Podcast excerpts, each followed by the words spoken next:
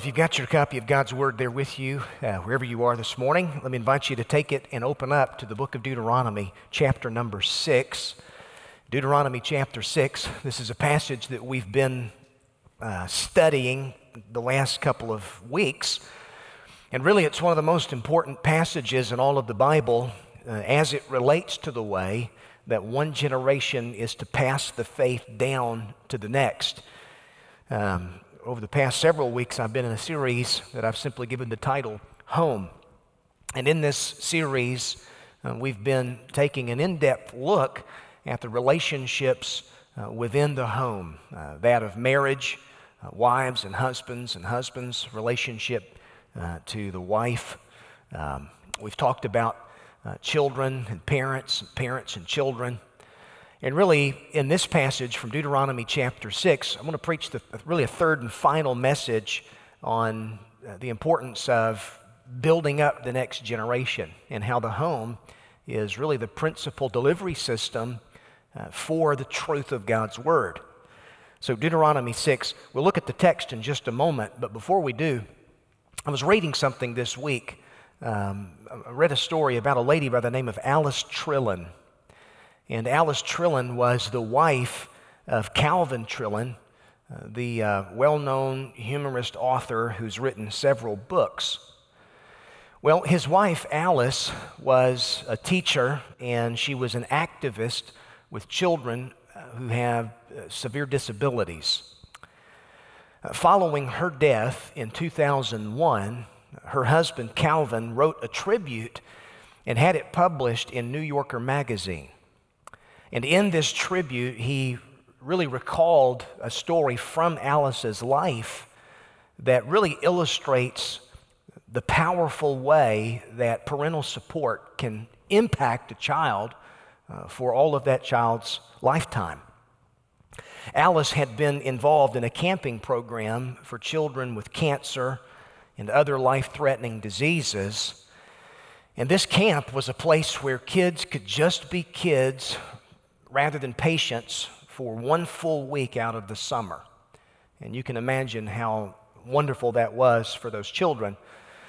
Well, one year, Alice became drawn to a radiant little girl, despite the fact that this little girl constantly faced the challenge of living with two genetic diseases that severely stunted her growth and even affected her ability to eat. Uh, one day, the campers were outside and they were doing what children do. They were playing a game of duck, duck, goose. And this little girl happened to be tapped on the shoulder. As she struggled to get up and pursue the tagger, she handed off to Alice a letter that she had been holding tightly in her little hand. And since it took this little girl so long to run around the circle, Alice later confessed to giving in to her curiosity about the note, and she happened to see that it was a letter that had been written to this little girl by this little girl's mother. Alice would later say this. She said, I simply had to know what this child's parents could have done to make her so radiant, to make her the most optimistic, enthusiastic, and hopeful little human being that I had ever encountered. And the line at the end of that letter grabbed Alice's attention. And here's what this little girl's mama wrote to her. She said this If God had given us all of the children in the world to choose from, we would only have chosen you. If we had our pick from all of the children in the world, this little girl's parents said, We would have only chosen you. Alice showed that note to one of her coworkers, and she said, you need to read this because this is the secret of life right here. She recognized that those words of love, affirmation, and encouragement really revealed the secret of this little girl's remarkable attitude uh, in spite of her tremendous physical challenges. Now, I read that this week and I thought, how many children aren't given that confidence in life? How many children will go to sleep tonight without the confidence that's been instilled in them by a mom or a dad, uh, someone who loves them with an unconditional love, Uh, I've heard parents often refer to children as accidents. And let me tell you something children need that kind of confidence for life. And I'll tell you where that comes from, folks. It comes from the home. It comes from the relationship that a mom and a dad is to have and the tremendous impact that a mom and dad can have on their children. God so designed the home to be the primary place where parents have the unique ability to impact their children and shape their lives. And really, it's during those formative years in a child's life that their understanding of God, their understanding of life in God's world really begins to take shape. And this is why the Apostle Paul said what he did in Ephesians chapter 6 when he said, Fathers, don't provoke your children to anger. Don't exasperate your children, but bring them up. Be intentional in the way that you, you bring them up, the way that you raise them. Do so in the fear, the nurture, the admonition of the Lord.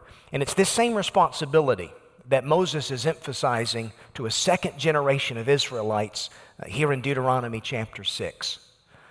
Uh, Deuteronomy, that word means repetition of the law, and that's what's happening in this fifth book of the Old Testament.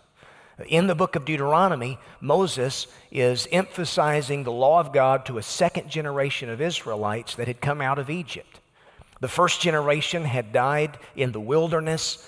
They were forced to wander around there in the wilderness for 40 years because of their unbelief and a lack of faith to enter the land. Well, now their children are about to enter the land. Joshua is going to lead them across the River Jordan, and they're going to take the land. But before he does so, Moses is giving his farewell address to Israel.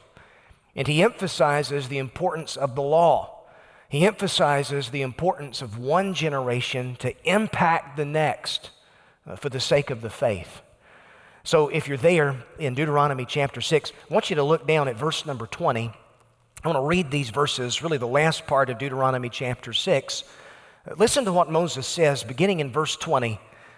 When your son asks you in time to come, what is the meaning of the testimonies and the statutes and the rules that the Lord our God has commanded you? Then you shall say to your son, We were Pharaoh's slaves in Egypt, and the Lord brought us out of Egypt with a mighty hand.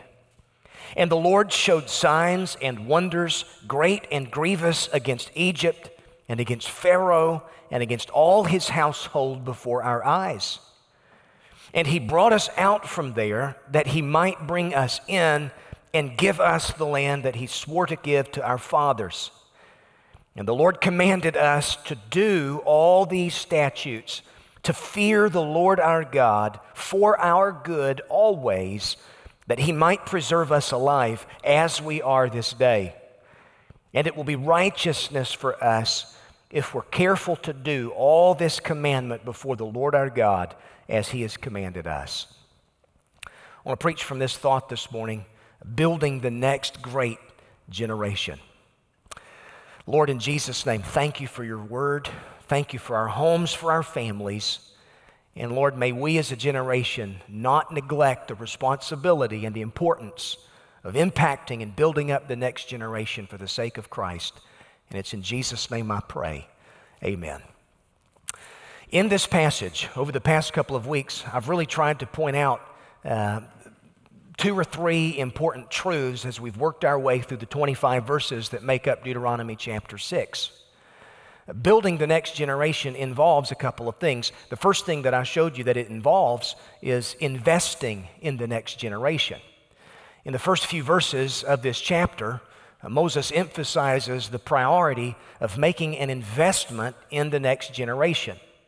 And the way that this generation was to do this was by prioritizing the Word of God. You'll notice in the first couple of verses in Deuteronomy chapter 6 that Moses uses words such as commandment, uh, statutes, and rules. Uh, what he's doing is emphasizing the revealed truth of God and the priority of the Word of God. Uh, Israelite homes were to be built upon the Word of God. Uh, when uh, children would ask later on, uh, why is the Word of God so very important to you, Dad, to you, Mom? It gave those Israelite parents an opportunity to instruct their children in the truth of God. And Moses emphasizes the fear of God in addition to the Word of God. And the fear of God is basically the posture of reverential awe and trust, worship. And this is the attitude that was to characterize the Israelite homes. And then that would result in the blessing of God, which would be upon these Israelites once they were established in the land. Insomuch as they were prioritizing the Word of God and living their lives in the fear of God, they would then know the blessing of God there in the land. Uh, the second thing that we looked at in this passage had to do with instructing the next generation. Uh, Moses emphasizes the priority of teaching uh, children who God is. And in this passage, there in verse number four, uh, this became known as the Shema in Orthodox Judaism. That word means listen or hear, taken from a Hebrew word that's used there in verse number four. Hear, O Israel, the Lord our God, the Lord is one. And it was important that these Israelite parents instruct their children as to who God is. Who is He? Well, Moses says that to begin with, he's a God who tolerates no rivals. Uh, he's a God to be worshiped exclusively. Once Israel got established in the land, there would be a very real temptation for them to go after and worship and serve the gods of the Canaanites, their Canaanite neighbors who surrounded them there in the land. And Moses says, You can't do this. God, he, He's one. There's only one true and living God. And this is something that you've got to teach your children. In addition to that, uh, he emphasizes the fact that our God is a God to be treasured in life above all things. You see, there in verse number five, Moses says, You shall love the Lord your God with all of your heart, with all of your soul, and with all of your might. Jesus would later say in Matthew chapter 22 that this is the greatest commandment. And the second would be just like it love your neighbor as yourself. On those two commandments hang all the law and the prophets. In other words, the law of God can be distilled down to these two overarching supreme commands love God with all of your heart, with all of your soul, with all of your might, and love your neighbor as yourself. So, in order for that to happen, law can't produce that kind of love in my heart. So, there's an echo of the new covenant here that's going to be outlined later on in the Old Testament, whereby God says, I'm going to give you a new heart, a heart that will love me, a heart that will fear me, a heart that will delight in my ways. And of course, that's a reference to the gospel and what Jesus came to do. Jesus came to suffer and die for our sins.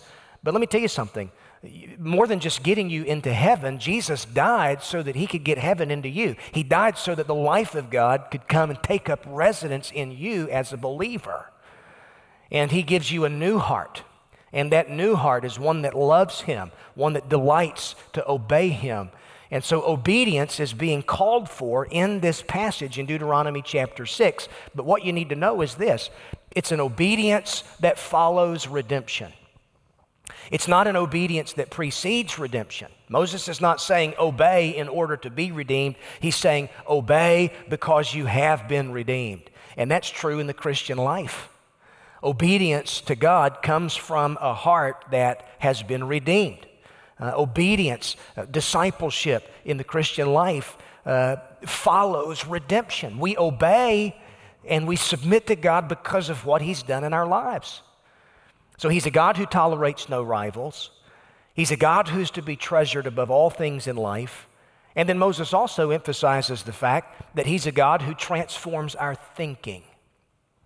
You'll notice there in verse 6, uh, he says, These words that I command you this day shall be on your heart, and you shall teach them diligently to your children.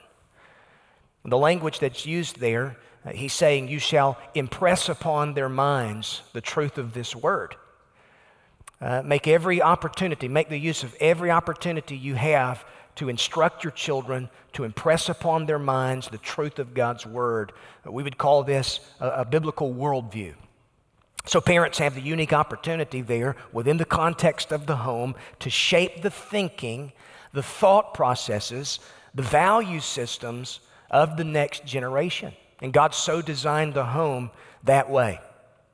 So, investment, instruction. Uh, there's a third thing that's involved in building up the next great generation. And I want to spend the remainder of our time looking at this, really in the last part of Deuteronomy chapter 6, and it's the word impact.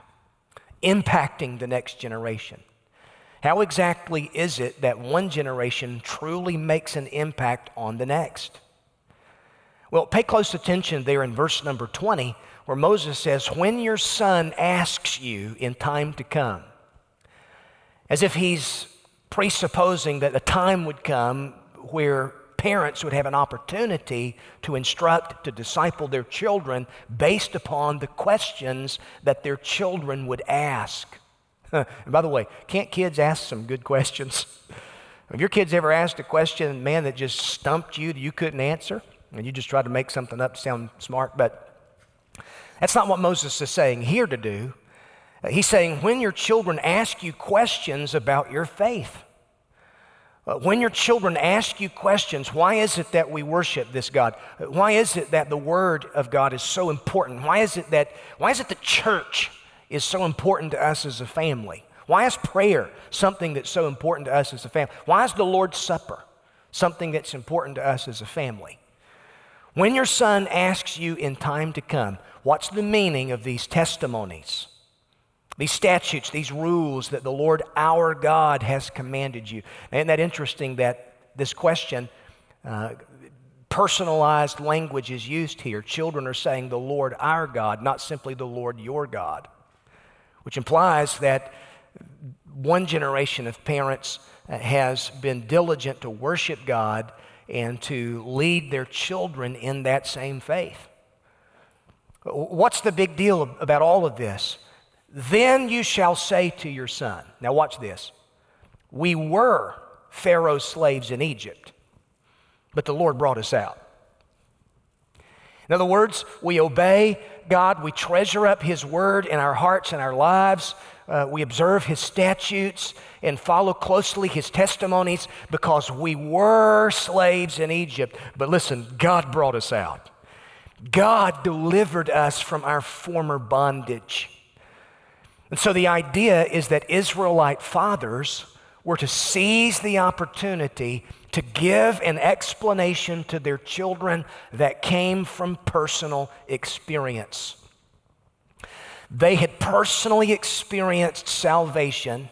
And from that personal salvation experience, they were then to offer to their children an explanation of the goodness of God. Now, folks, listen, there is no greater privilege that mom and dad has than to lead their children to faith in Jesus Christ. That's the greatest privilege that you as a Christian parent could ever have. It's more important than getting your kids into a prestigious college or university. Uh, it's more important than getting them on a team. It's more important than even their physical well being. Are you listening? Their spiritual well being. Leading your children to faith in the Lord Jesus Christ is the most important thing that you could ever do. I read where the church, on average, has about 40 hours a year with, with a child in children's ministry, student ministry, whatever that may look like. Now, 2020 has blown that up because I guarantee you this year that's probably been cut in half, if not even more. But that same year, parents will have more than 3,000 hours with their children.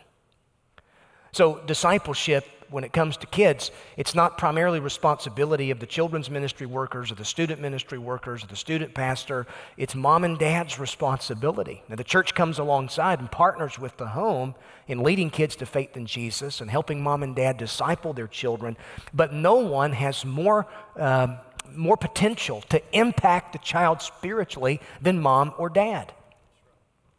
Some years ago, George Barna conducted studies to determine the probability that people of various ages will trust Christ as their Savior. And the results that he found highly favor children above the age of 5 through 12 years old. 32% compared to teenagers at 4%, or adults aged 19 or older at 6%. And Barna concluded this if people don't embrace Jesus as their Savior before they reach their teenage years, their chance of doing so at all is slim. Now, let me tell you, salvation is the work of God. It's a supernatural work whereby God's Spirit brings conviction and conversion. And I'm, I'm pleased to say that it doesn't matter how old you are or how set in your ways you are, the Holy Spirit can save you. God can save you even way up into your senior adult years. But we can't overlook the fact that so many of us, were we to be honest and were there to be a show of hands in the room, so many of us would testify that we came to faith in Jesus Christ at a young age. That was my testimony. My dad led me to faith in Jesus Christ when I was seven years old. So the thing is, we can't hesitate, we can't delay when it comes to sharing the gospel of Christ with our children. From personal experience, giving explanations to our sons and daughters for why we are in the faith. Now, that's what Moses is saying to this second generation of Israelites here. And he's going to show us that spiritual impact demands at least two important things. To begin with, it demands an experience with the grace of God, first and foremost. If I'm going to make a spiritual impact in the lives of my children or the next generation, then it means I myself have to have a personal experience with the grace of God. You can't pass on to someone else what you don't personally possess yourself.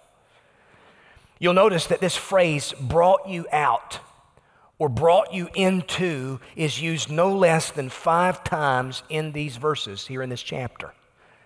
And let me tell you, that's not insignificant because God wants His people to understand that their success in the land was all because of what He had done in their lives by means of His grace. When it came to delivering themselves from their own helpless condition, Israel was powerless. They were in bondage.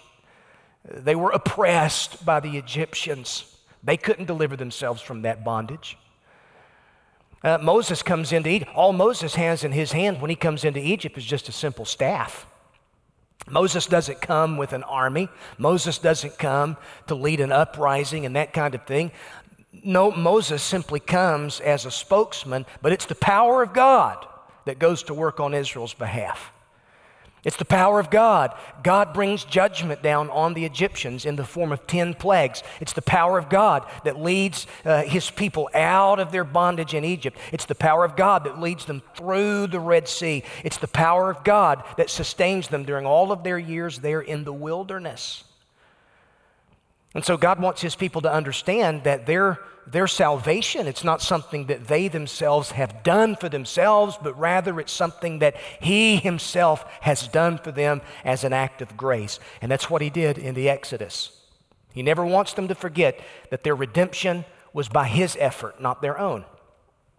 In fact, you go back through chapter 6 and you can read the language of grace that's used over and over again. Like in verse 10, when the Lord your God brings you into the land that he swore to give to your fathers. When he gives you cities that you didn't build, houses full of good things you didn't fill, cisterns that you didn't dig, vineyards and olive trees that you didn't plant. That's the language of grace. In other words, when you're experiencing the blessing of God on your life, once you're there in the land, only as the result of God's grace, He issues this warning don't be full of pride and forget the Lord.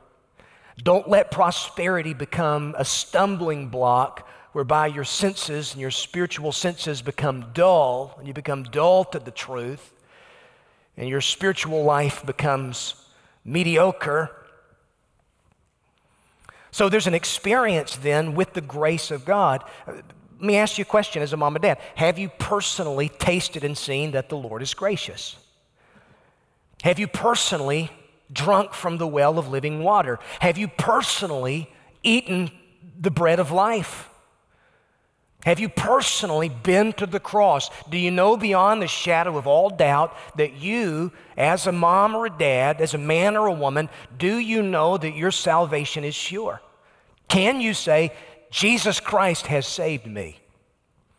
Then, if so, you have something that you can pass on to the next generation. But if not, then listen, today's the day of salvation for you. You can experience the grace of God in your life. Now, let me tell you, Christian parents face two huge challenges when it comes to leading their children to faith in Jesus. What are those challenges? The first challenge uh, is the challenge of the external culture that surrounds us. And that's a challenge, isn't it, in 2020? Moses warns the people of Israel in this passage about the influence that the surrounding culture could have on them and their children if they're not careful. If you go back up to verses 13 and 14, uh, Moses says, It's the Lord your God you shall fear, him you shall serve, by his name you shall swear, you shall not go after other gods, the gods of the peoples who surround you. Now, we don't have to look too far ahead in the Old Testament to see that this generation failed when it came to instructing their children in the truth. In fact, keep your finger there in Deuteronomy 6. Uh, go to the book of Judges, chapter 2. In between Deuteronomy and Judges is the book of Joshua. And in those 24 chapters, we read of how this generation that's being instructed in Deuteronomy 6, they, they take the land. Joshua, General Joshua, leads God's people in a successful quest God delivers the land to the Israelites, and they get established there in the land.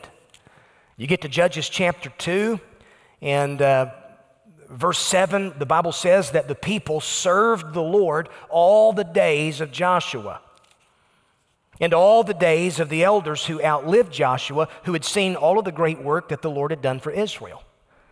And the Bible says that Joshua dies at the ripe old age of 110. They bury him there within the boundaries of his inheritance.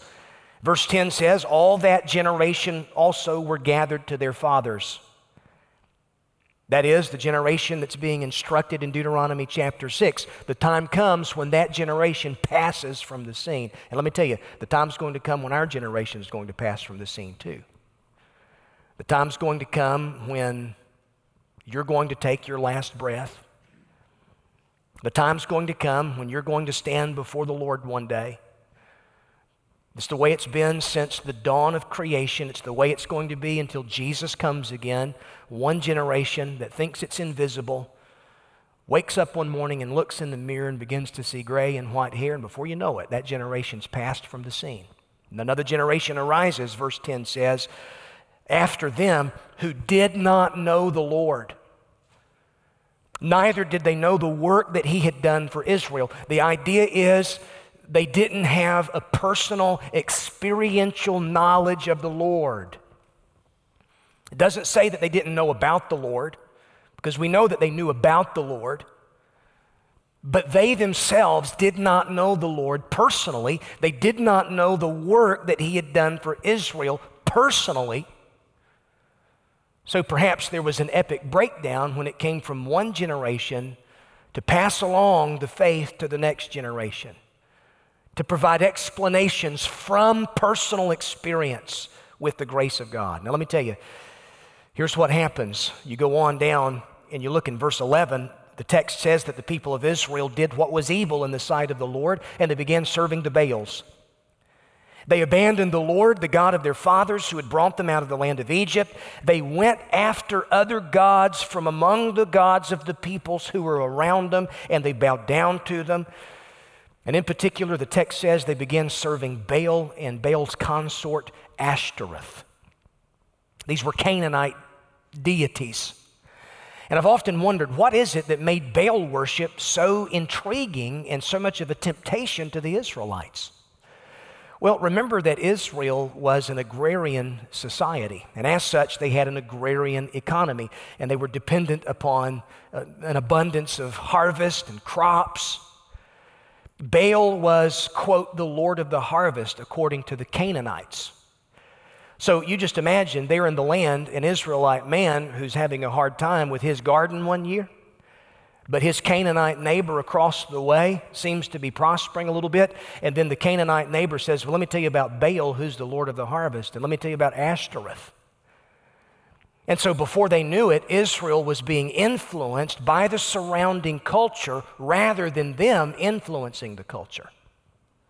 See, God placed Israel in the land intending for Israel to be a thermostat rather than a thermometer. But what happened, Israel became a thermometer rather than a thermostat. And you know the difference between the two, don't you? A thermostat affects the temperature, a thermometer merely registers the temperature. And so another generation arises that doesn't know the Lord personally, that doesn't have a personal experiential knowledge of God and His truth and they become conformed to the culture around them rather than affecting that culture with the truth. Unless we pick on them too much, the same thing happens here all the time. Whereby Christian families who may have a form of religion but no personal experiential knowledge when it comes to the true and living God, no true gospel knowledge, they have a form or a shell of religion. Uh, they, they may have a framework of religion and a little bit of morality, but their lives really are no different than the Canaanites. Now, they even begin worshiping the gods of the Canaanites, the gods of the culture. What are the gods of our culture today? Well, the God of success, the God of money, possessions, wealth, license, so, so there's a challenge when it comes to leading our kids to faith, and that challenge is the external culture around us. Who's discipling your kids? Who's speaking into your children's life? Who's the one who's forming the ideals of your children about what's right and what's wrong, what's true and what's false? The Canaanites? Or you, as a believing mom and dad who's speaking from personal experience, experiential knowledge of the true and living God? Now, that's not the only thing. Your children also face the challenge of their own internal condition. so, the challenge is when it comes to leading your kids to Christ, you've got the external culture around you, but what about their own internal condition? Your children come into this world with a sinful nature that they inherited from Daddy Adam, same way that you did.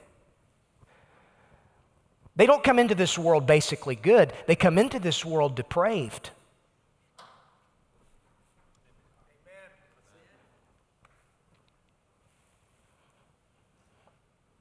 You ever heard the property laws of a toddler?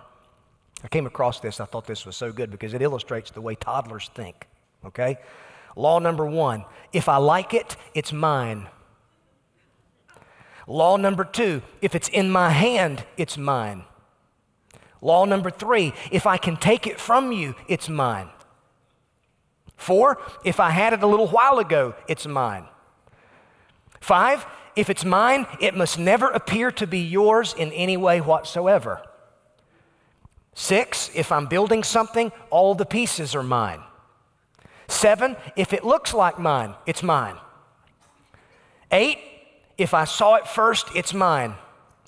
Nine, if you're playing with something and you put it down, it automatically becomes mine. Ten, if it's broken, it's yours. Now that's funny, but man, that illustrates to a T the sin nature that we come into this world with. Nobody ever had to teach me how to be selfish and self centered. Nobody ever had to teach. Let me tell you, we don't become sinners at some point. We're born sinners, but the older we get, the more we perfect our sin. Just like you, your children are sinners who desperately need the saving grace of God. They come into this world with a sin nature that they inherited from Adam. And that's why so much parenting advice today, while it's helpful, so much deals with the symptoms and the behavioral issues in a child's life when the gospel deals with something that goes much deeper, and it's the issue of the heart. Nothing externally can ever change your children internally. Only the grace of God, only the gospel of Jesus Christ, only the Spirit of God, and the converting power of the Holy Spirit. And so here's the question Have you had a personal experience like that as mom or dad, whereby you know beyond the shadow of a doubt that the God of heaven stepped out of heaven and into your life? Jesus Christ is your Savior and your Lord. So, if I'm going to impact the next generation, it's got to come from personal experience. There has to be a personal experience with the grace of God in my own life. But then I want you to notice next, there has to be an explanation of the gospel of God. To truly impact the next generation, there's got to be an experience with the grace of God, but that experience has to give way to a verbal explanation of the gospel of God. Because again, notice what, what Moses is saying here in this text. When your son asks you in time to come, when the question is raised about your faith, then you shall say to your son. In other words, you, you need to use your words to be intentional, to instruct, to explain the truth to your children. You know, Peter says we should always be prepared to give a defense for the hope that's within us. That applies in all situations, especially the, the context of the home. Always be prepared to give a defense of the faith, an explanation of the gospel to your children. So, this explanation had to do with their former bondage and redemption from Egypt. It's something that Moses doesn't want this generation to neglect. Tell the next generation about how God saved you from your slavery. Tell the next generation how God redeemed you by his power with an outstretched, mighty arm. Uh, whenever you gather around the Passover supper, Use Passover as an opportunity to instruct your children uh, in, in the ways of God. And how, when the Passover lambs, can you imagine? Just use your imagination for a second. Could you imagine how Passover would provide parents an opportunity to explain the truth of redemption to their kids? Could you imagine the, the questions that were perhaps raised in those Israelite homes when the Passover lambs were killed every year? After a family had watched that little lamb for some time, and maybe the children of that home had been playing around with that little lamb for some time, then daddy has to take a knife and he has to cut that little lamb's throat. And the blood from that lamb had to be drained into a basin, and the blood from that lamb had to be splattered onto their doorposts. That lamb had to be roasted whole and had to be eaten by the family with bitter herbs and with unleavened, tasteless bread. I could just hear the little kids in the Israelite homes ask the question, Why, Daddy? Why did we have to kill that little lamb? Why did that lamb have to die? Why did we have to eat that lamb? And that then gave Israelite parents an opportunity to explain the truth of redemption to their children. It gave an Israelite man this opportunity to say, Let me tell you, we were slaves in Egypt. We were in bondage to the Egyptians. We could not save ourselves, but God showed himself strong on our behalf. And the firstborn of Israel got to go free because the Passover lamb died as our substitute. And God brought us out.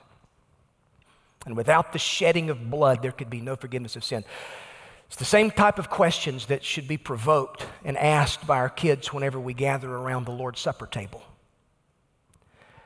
Folks, with all of my heart, I miss the regular rhythms of worshiping with my church family, observing the Lord's Supper. You can't do that online. Baptism looking at baptism and the picture of that is of the death, burial, and resurrection of Jesus, and the questions that baptism and the Lord's Supper and worship and being together with an open Bible and, and, and gathered together as the family of God, the, the questions that this brings about in the minds of our children.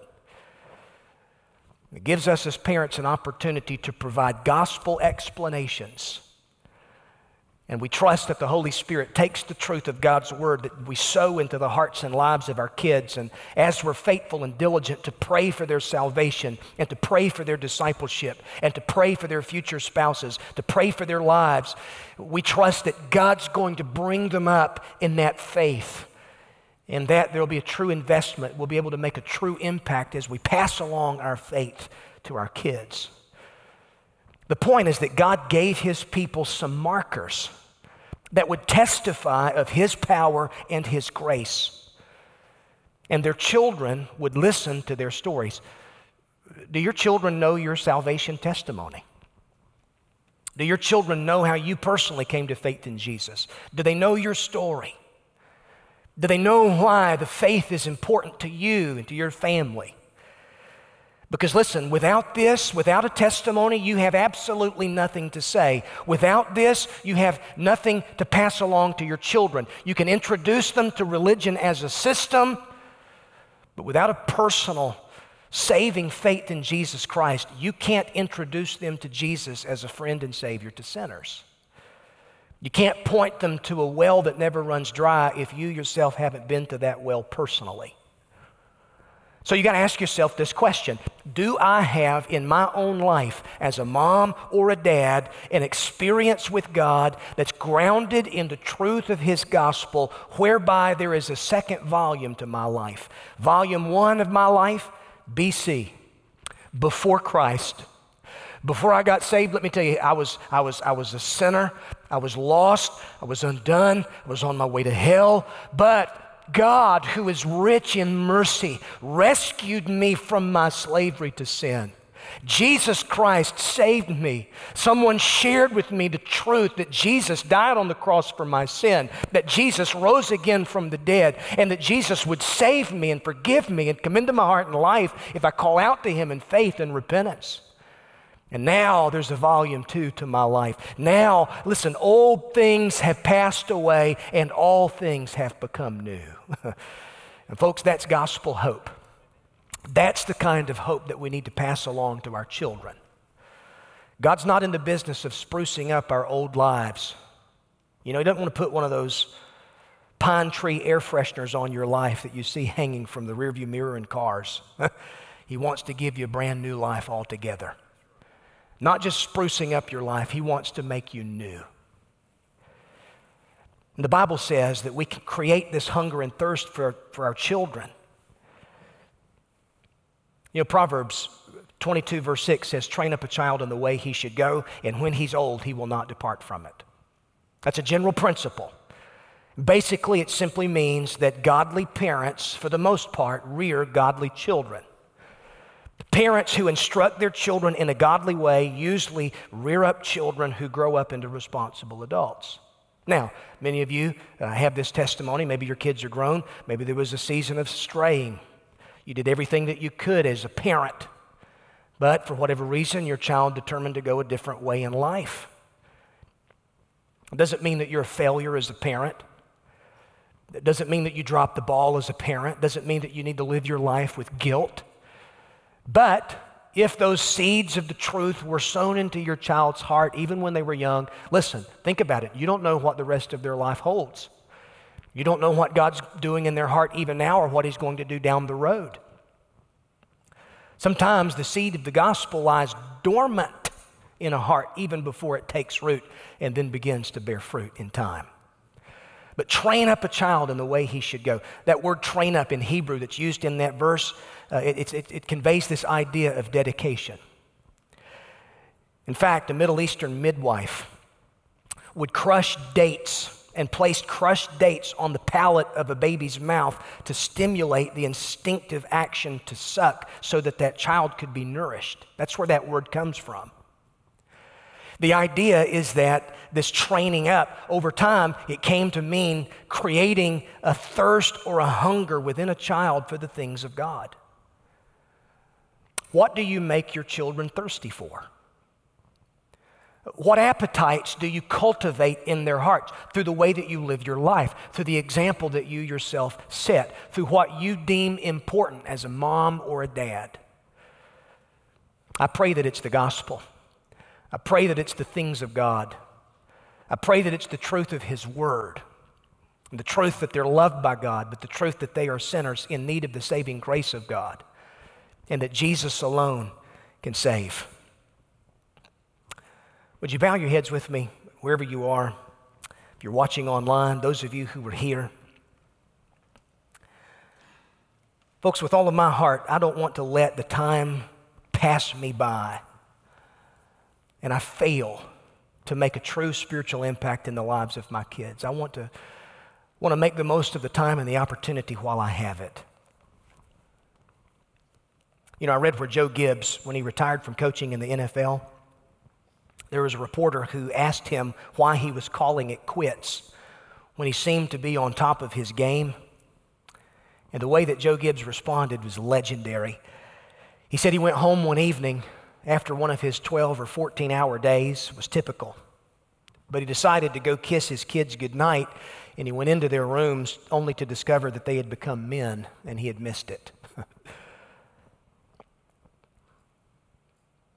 You still got small children in the home, don't let that opportunity pass you by to make an imp- a true impact in their lives for Christ's sake.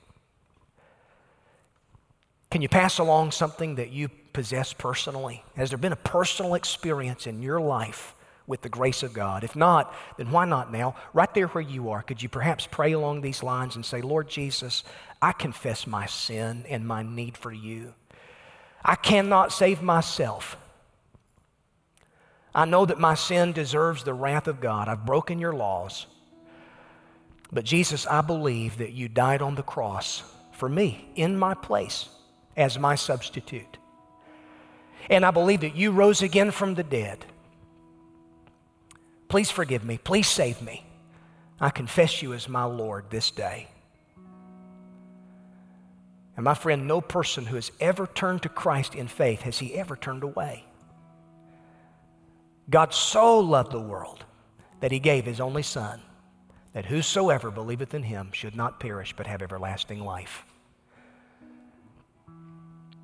You're a believer as a mom or dad. Are you providing explanations for your children from personal experience of the gospel? Are you reinforcing in their minds the truth that they've been made uniquely in the image of God? That sin is their greatest problem, but Christ is their one and only Savior? Have you brought them to the point of decision? Have you brought them to the point of whereby they themselves personally respond to the invitation come to the well of living water that never runs dry, drink and be satisfied? Lord, in Jesus' name, thank you for the home. Thank you for moms and dads. Thank you for our children. Lord, they're gifts that have been given to us. Lord, may we not let, may we not let the days and moments pass us by where we have an opportunity to sow into their lives. The world around us, their peers, the external culture, their internal sinful condition are challenges. But with God, all things are possible. Lord, for moms and dads today who perhaps have grown sons and daughters that may not be walking in the faith, Lord, I pray that those moms and dads, I know they have burdens for their children. But Lord, may they just simply place all of their trust and all of their confidence in, in God and the seed of the truth that's been sown. You are sovereign over the lives and over the hearts of our kids. As a church, may we do all that we can, Lord, to impact the next generation for Christ's sake. It's in His name that I pray. Amen.